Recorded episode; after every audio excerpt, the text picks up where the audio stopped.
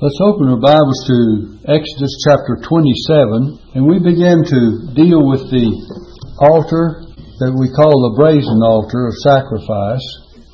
It's called the altar of burnt offering sometimes in chapter 27. We're going to read a portion of it, verses 1 through 8 first, and then we'll pick up with some more. This whole thing is uh, Exodus 27, 1 through 21, but there's other things that are spoken of about the gate and how it's divided up and everything uh, in the front part and uh, where the altar is located. And of course, if you have your picture, you can see where all these things take place as well. So let's read verses 1 through 8, if you will. It says, And thou shalt make an altar of shittim wood, five cubits long and five cubits broad. The altar shall be four square, and the height thereof shall be three cubits. If you'll notice the size of this, it's seven and a half feet square, and it's four and a half feet high. So this is the largest one of the pieces of furniture, and this is a, called the brazen altar of sacrifice, or the or the altar of burnt offering. This is where the sacrifice was made. If you look at your picture, it's the first uh, item as you go in the gate of this court from the outside.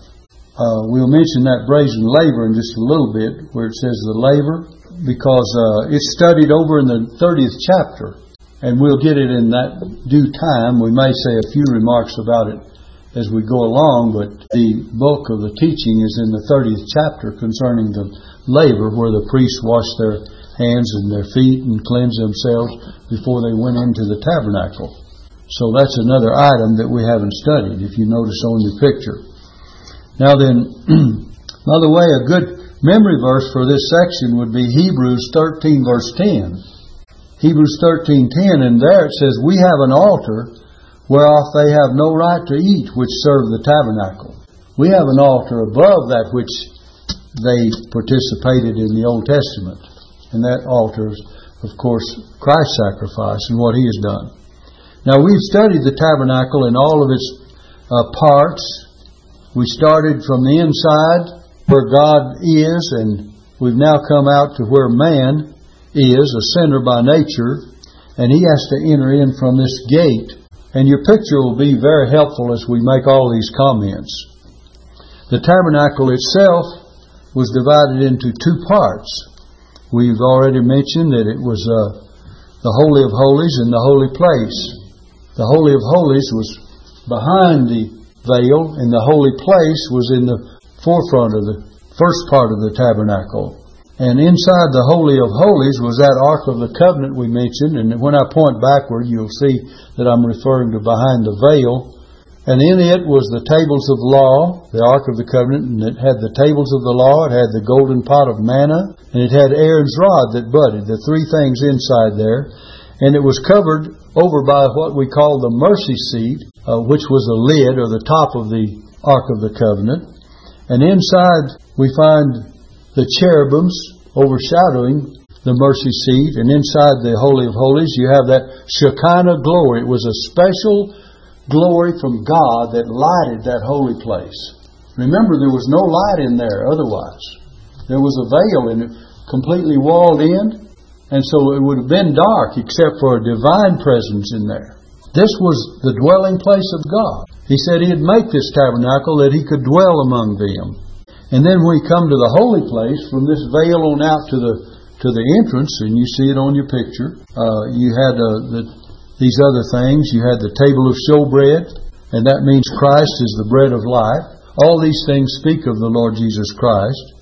You had the golden candlestick on the east side, table of showbread over here, kind of like it's arranged in our building here. There's there's the communion table. Here's the light over here. And so it's, if you want to just use that as a, uh, as a means of trying to aid your memory as to where things were placed.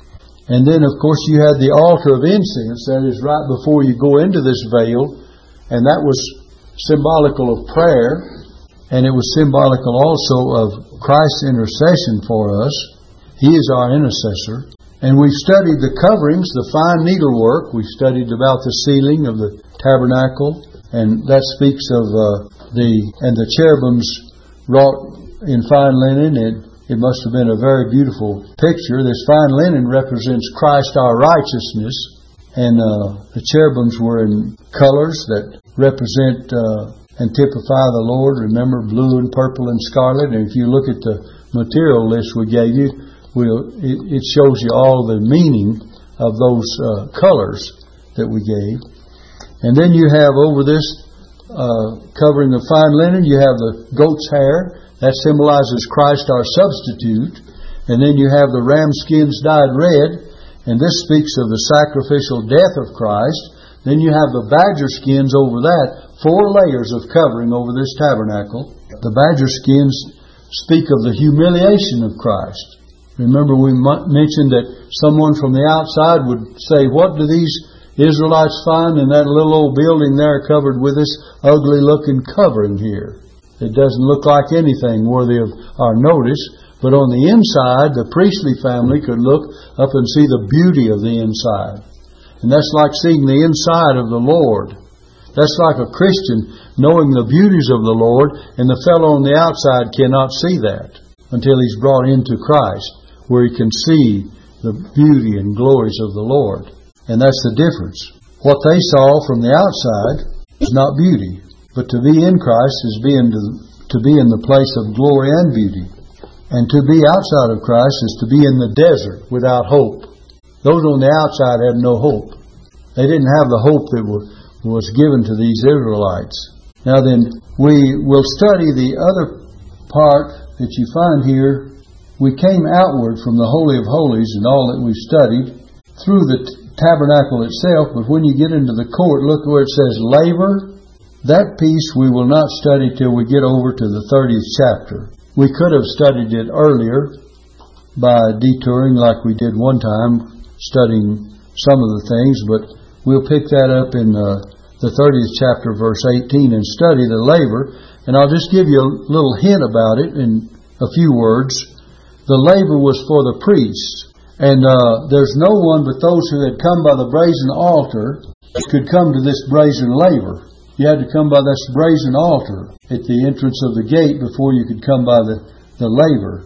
And everyone who went into the tabernacle must come to the laver first. They couldn't go in, the priest couldn't go into the into the uh, tabernacle until he came by that laver and cleansed himself and made himself prepared to enter into the tabernacle.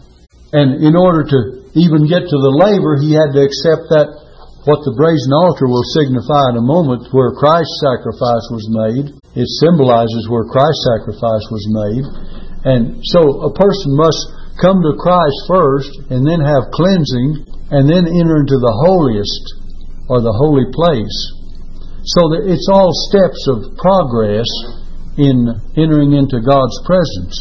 Now the laver is a picture of the Word of God. And the Bible says in the New Testament, the washing of water by the Word. I believe that's in Ephesians chapter 5, is it? I don't know what verse it is. I'll have to look it up. In the book of Ephesians, chapter 5, I believe you'll find it. And let me give it to you. Where it's speaking of the cleansing of. Okay, it says in verse um, 26, it says, all right, let's read verse 25. It says, Husbands, love your wives, even as Christ also loved the church and gave himself for it. Now, we're talking about the church now, that he might sanctify and cleanse it with the washing of water by the word. So it's symbolical of the word of God by which we're cleansed. And the word of God does cleanse every believer. And so this laver is a picture of the Word of God, and it is here, back you can turn back to Exodus now if you will, but it's here that we're cleansed from our daily defilements. And it's here that the filth of this world uh, is cleansed from us so that we'll be fit to meet God and worship God when we go into the sanctuary and into the presence of God. And we do this by the confession of our sins, and Christ has made made uh, preparation for that. But we're constantly in the Word of God to cleanse ourselves. And the laver speaks of the fact that we need to be right with God before we go to church.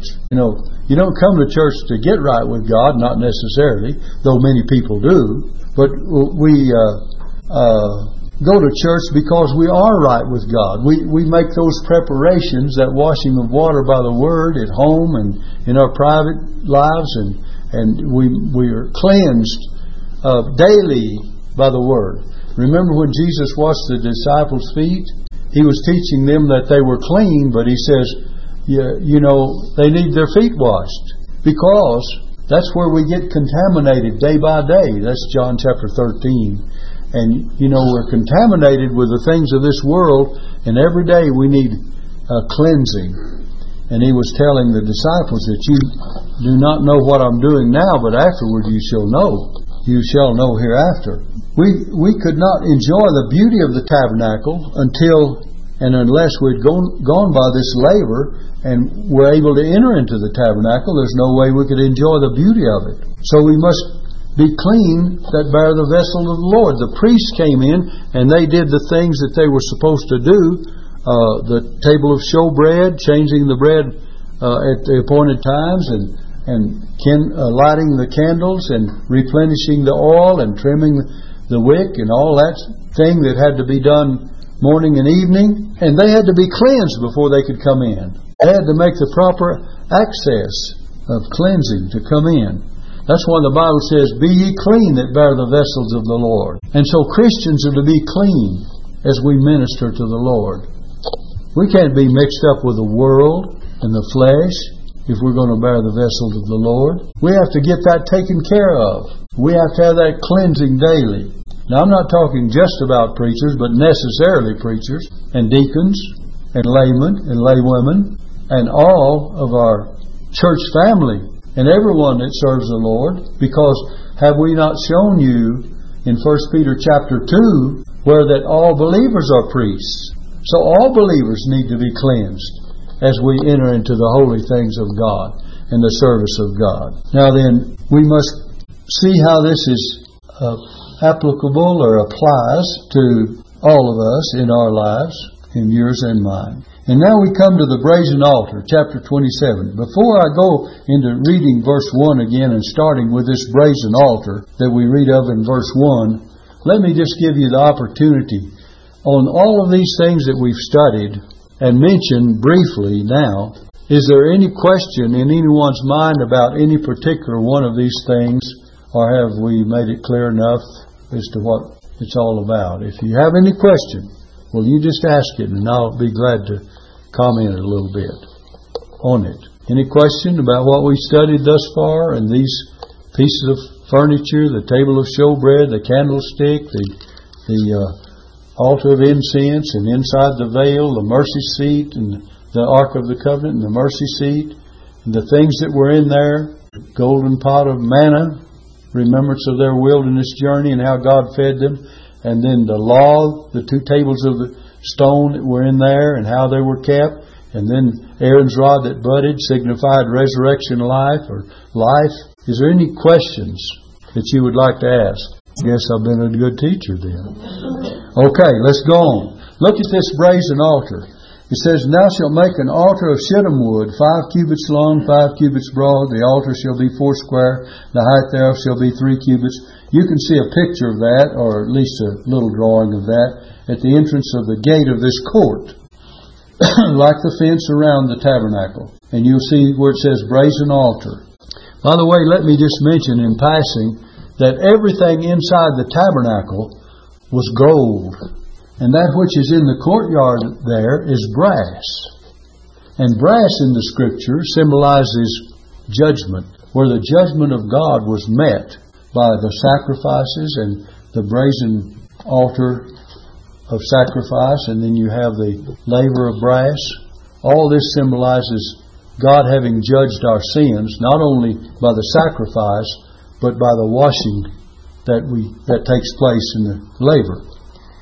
Now then, this uh, was the largest piece of furniture, by the way. We've given you the descriptions how it was seven and a half feet square and four and a half feet high.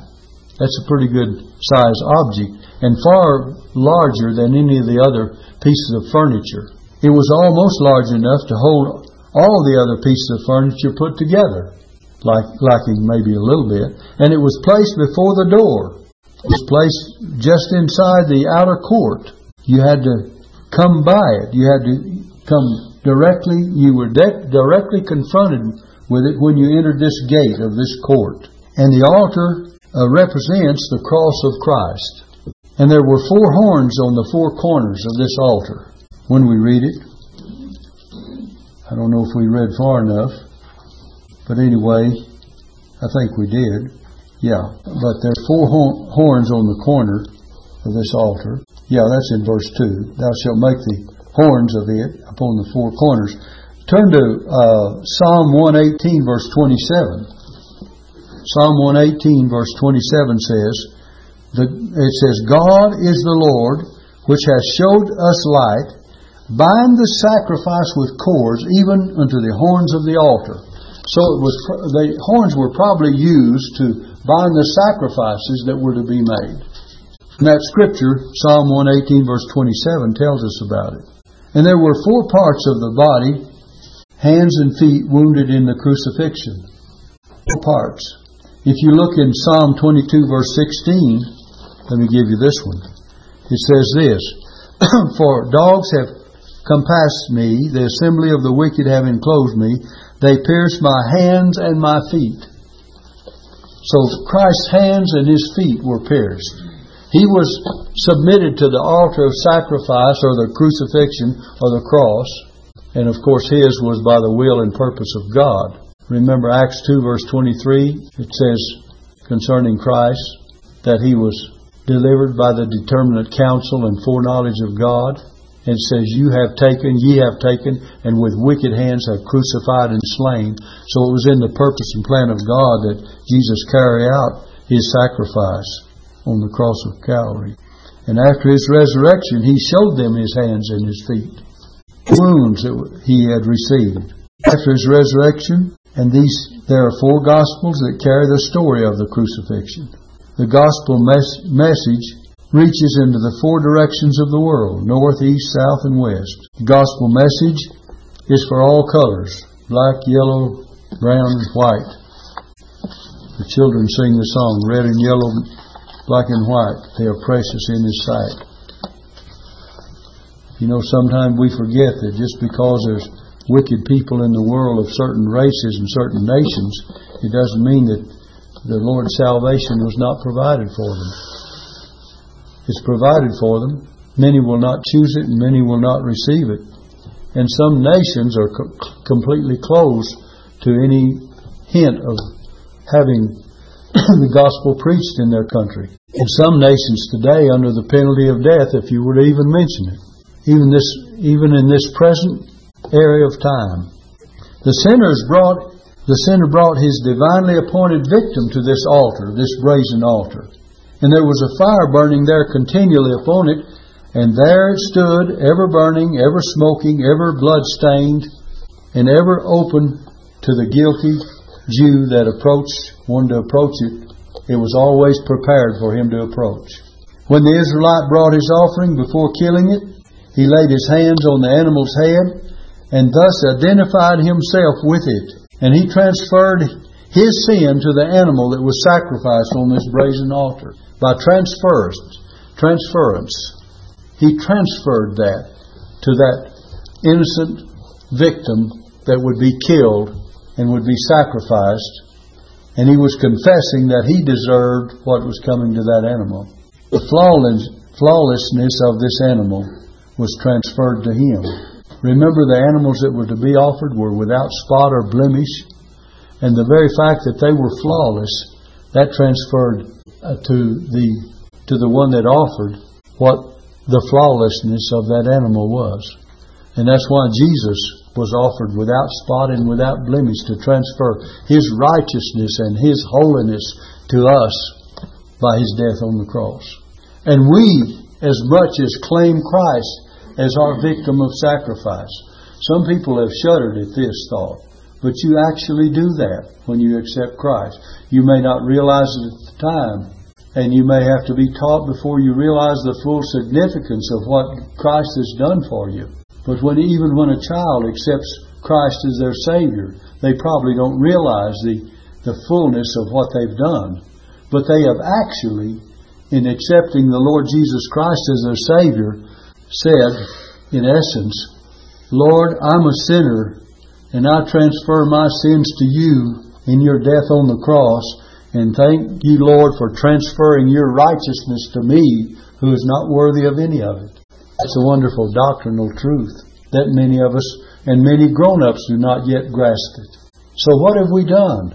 We've taken Christ and we've laid our hands upon Him, upon His person, His head, Him in person, and saying, You're my sacrifice before a holy God for my salvation and you gave your life on the cross of Calvary, and you submitted to the death of the cross in order that you might give me your righteousness. It is how many of us have really realized what Jesus has done for us. I'm afraid many times we just take it too lightly and do not realize that that is a gospel truth. So, let's learn then from this brazen altar. This brazen altar was not placed outside the gate. Notice its position.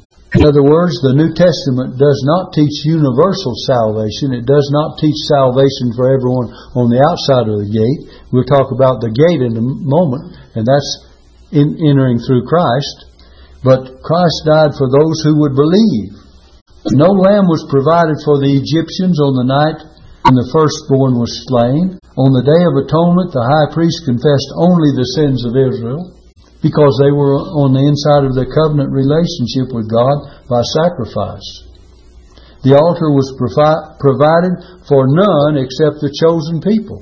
The tabernacle could not be entered by just anyone, even any Israelite, unless he came in the proper way. And they must have passed by this brazen altar. Bloodshedding was the basis of the approach to God. Remember where we said God was? And His presence was behind the veil. And out here in the court was the, only the beginning of enter, entering into the presence of God. Bloodshedding was the basis of this approach. Nowhere was the wondrous grace of God to poor sinners so clearly display, displayed as it was on the cross of Calvary. It was there that God provided His grace. The grace of God is seen. And it was not provided by a sudden impulse, that God didn't just have an impulse or a feeling to say, I'm going to provide for this sacrifice. The Bible tells us he was a lamb slain before the foundation of the world. And so God made this provision long beforehand. Let me read 2 Timothy chapter 1 and verse 9 for you. 2 Timothy 1 and verse 9 says this, Who has saved us and called us with an holy calling, not according to our works, but according to his own purpose and grace, now listen, which was given us in Christ Jesus before the world began. His own purpose and grace was given us in Christ Jesus before the world began. And then we finally realize it. When we think of the length of the grace of God, it's ere time began. When we think of the breadth of the grace of God, look at chapter, look in Romans chapter 9, if you will. Romans chapter 9. And I want you to notice verse 15. It says, For he saith to Moses, I will have mercy upon whom I will have mercy, and I will have compassion on whom I will have compassion. So this grace was extended way back. And we could go on and read more. But its height was three cubits. Three in the Bible speaks of death, burial, and resurrection.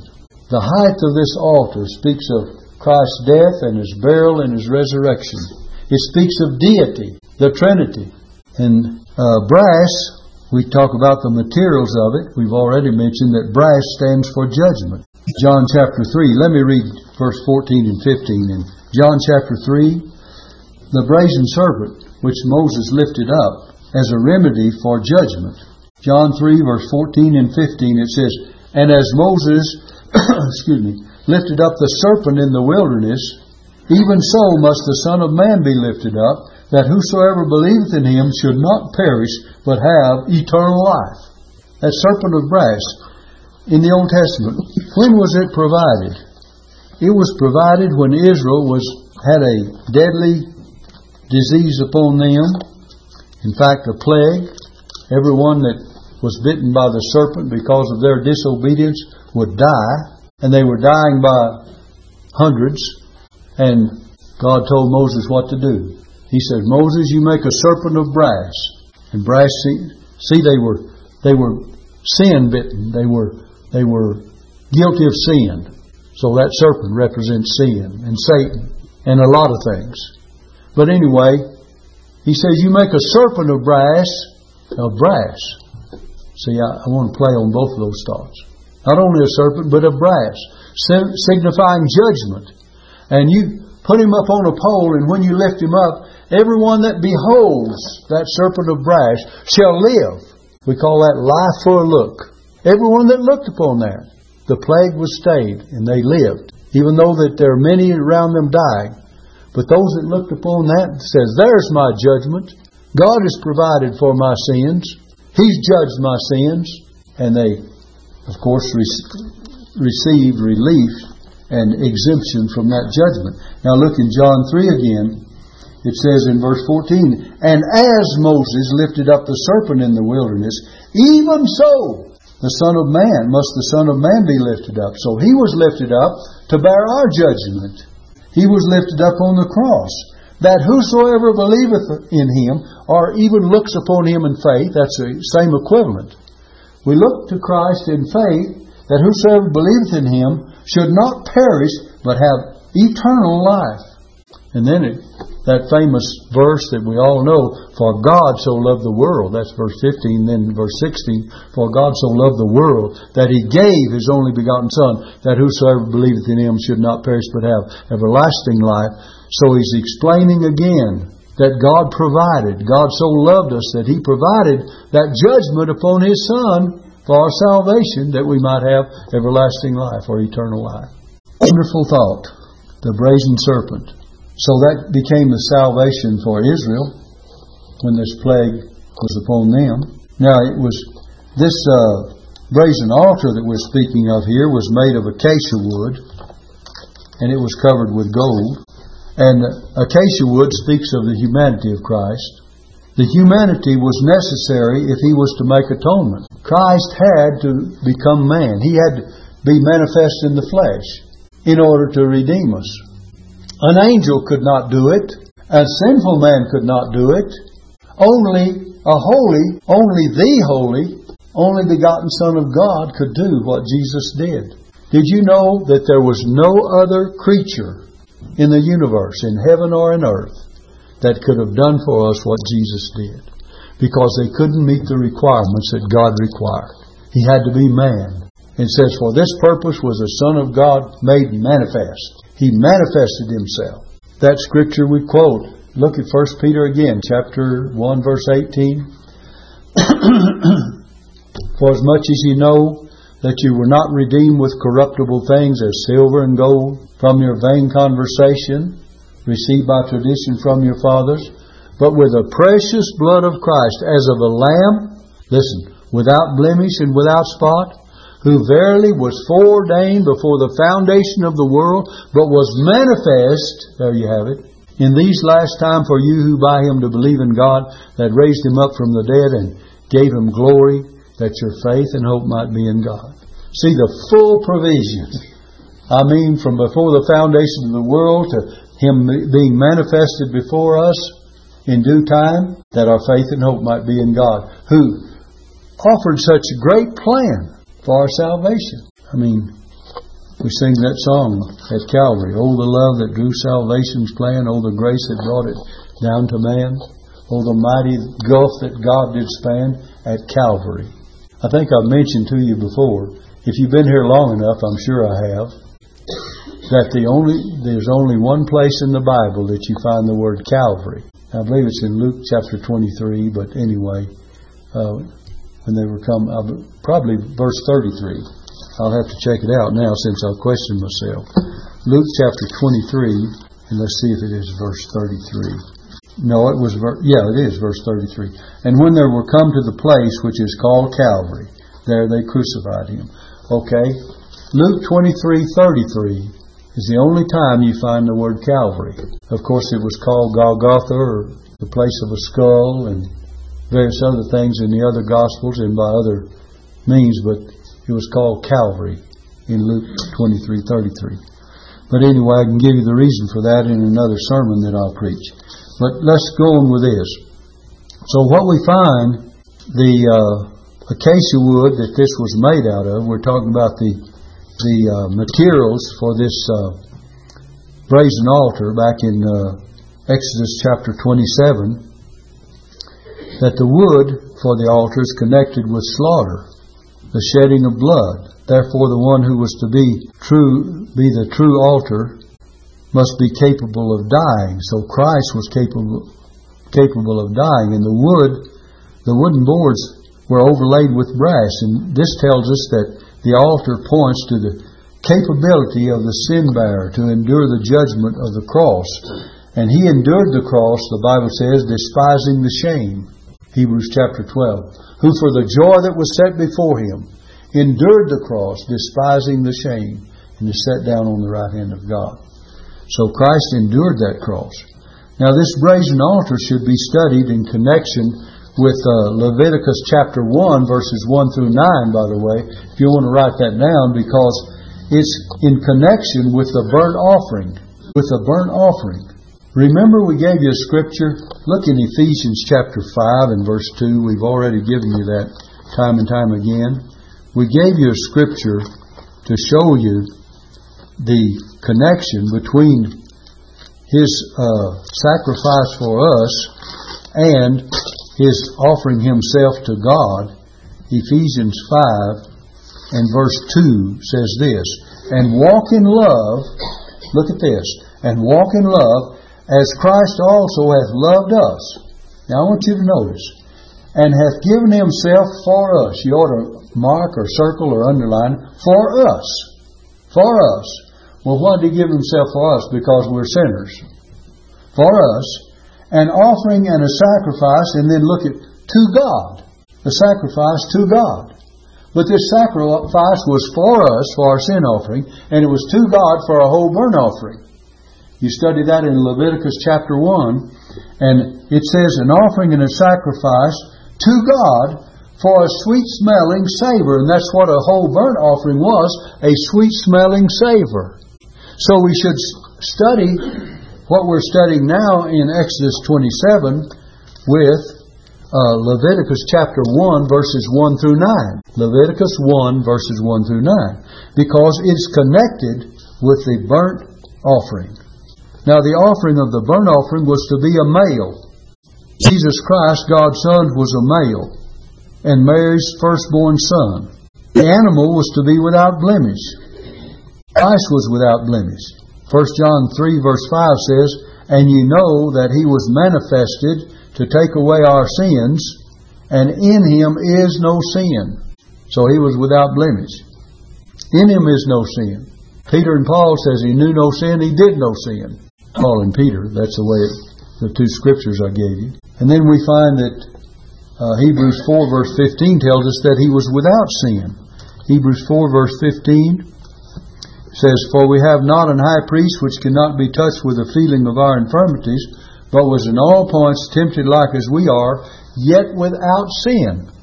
So when we think of Christ, certainly he was the animal that was there without blemish, typified Christ who is without blemish. And another thing that we see is in Hebrews chapter 7. Let me read a couple of verses. It says, uh, well, let's read three verses. Let's read verse 24 through 26. 24, 25, and 26. It says, But this man, because he continueth ever, hath an unchangeable priesthood. Wherefore he is able also to save them to the uttermost that come unto God by him, seeing he ever liveth to make intercession for us. For such an high priest became us, who is holy, harmless, undefiled, separate from sinners and made higher than the heavens. That's his description. And then we come to the place that we understand that this offering was not only to be a burnt offering, was to be a male, and it was to be the animal was to be without blemish, representing Christ without spot or blemish. But the third thing about it, the offering had to be voluntary. He laid down his life voluntarily for us. They had to make an, a voluntary offering and Christ voluntarily gave himself for us. Remember, we studied, in, and I don't have the verses exactly, but you just study the 10th of John, John chapter 10, and you'll find all through where he says, I lay down my life for my sheep. And one verse in particular, he says, I have power to lay it down, and I have power to take it up again, resurrect. This commandment have I received from my Father. And he voluntarily, he says, I'll lay it down of myself. He says, No man taketh it from me. And we've preached on that before. How that when, though he was taken by wicked hands and crucified and slain, the Bible tells us that he actually gave up the ghost when he said, it is finished. And he said, Father, into thy hands I commend my spirit. And he bowed his head and gave up the ghost. You might say, well, I can do that. No, man cannot do that. Men do take their lives from time to time, but they cannot just voluntarily say, God, I'm ready to go, and now take me and be gone in an instant.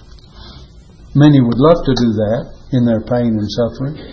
There are some that do in their pain and suffering, but they cannot do it on their own time and in their own way. And so it's, it's literally true that Jesus laid down his life. He says, I lay down my life, no man taketh it from me. I lay down my life that I might take it again. He says, No man taketh it from me. He says, This power have I received from my Father. Excuse me. So the offering was accepted to God, make atonement for the one who offered it the Bible says in Ephesians 1 6 that we are accepted in the beloved. We're accepted in the beloved for what Christ has done. And the animal was flayed. That means it was cut to pieces. The animal that was without blemish is now marred beyond recognition. Read Isaiah 52 and Isaiah 53. The Bible says he was wounded in the 53rd chapter especially he was wounded for our transgressions, he was bruised for our iniquity. The chastisement of our peace was upon him, and by his stripes we are healed. And by the way, that's not talking about daily physical healing, as many people have applied it. We're healed through prayer, and God answers our prayer and lifts us up from time to time. But if physical healing were on the same basis as our salvation, then where would we be in our salvation? If if we prayed and we were not physically healed, and many have prayed sincerely for their healing and it never comes, many good children of God that don't want to die and don't want to end their life with cancer to be taken out of this life have prayed sincerely for life, and God did not choose to heal them. But when they accept Christ as Savior, He will certainly save them. If you want the basis for that, look in 1 Peter chapter, 1 Peter chapter uh, let me see if I can get it. Chapter, let's read verse 24 and 25. It says, Who his own self bare our sins in his own body on the tree, that we being dead to sins should live unto righteousness, by whose stripes you were healed. It, this has to do with spiritual healing. This has to do with salvation.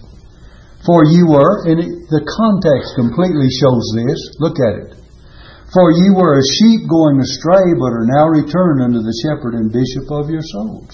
See the, the scriptural truth about Isaiah 53, when it says, By his stripes we are healed, is a spiritual application, not to bodily healing. Otherwise, if you claim Christ as your Savior, and you know, you say, Well, I know I've trusted Him as my Savior, and I was saved through His death, and then you turn around and say, well, here's here I've trusted Christ for my healing and I'm not healed. Well, then turn it right in the reverse. How then do, would you know you're saved? On, by the same token. You wouldn't have that assurance, would you? Because you say he didn't heal me. I wonder if he did, if he really saved me. You see, there's too many questions that come into mind. Now that doesn't mean that we should not pray for one another's healing, and we certainly should. It doesn't mean either that just because a person is not healed, he's not saved. And it doesn't mean that, that you have healing on the same basis as that you have salvation. And that's where a lot of people have misinterpreted these, these thoughts. Because there's some that preach today, by his stripes we're healed, therefore we can claim healing from any and every disease. You may have an incurable disease. You may die with that disease. And you're still a child of God, and you may have prayed sincerely and devoutly and, and uh, continuously for that deliverance.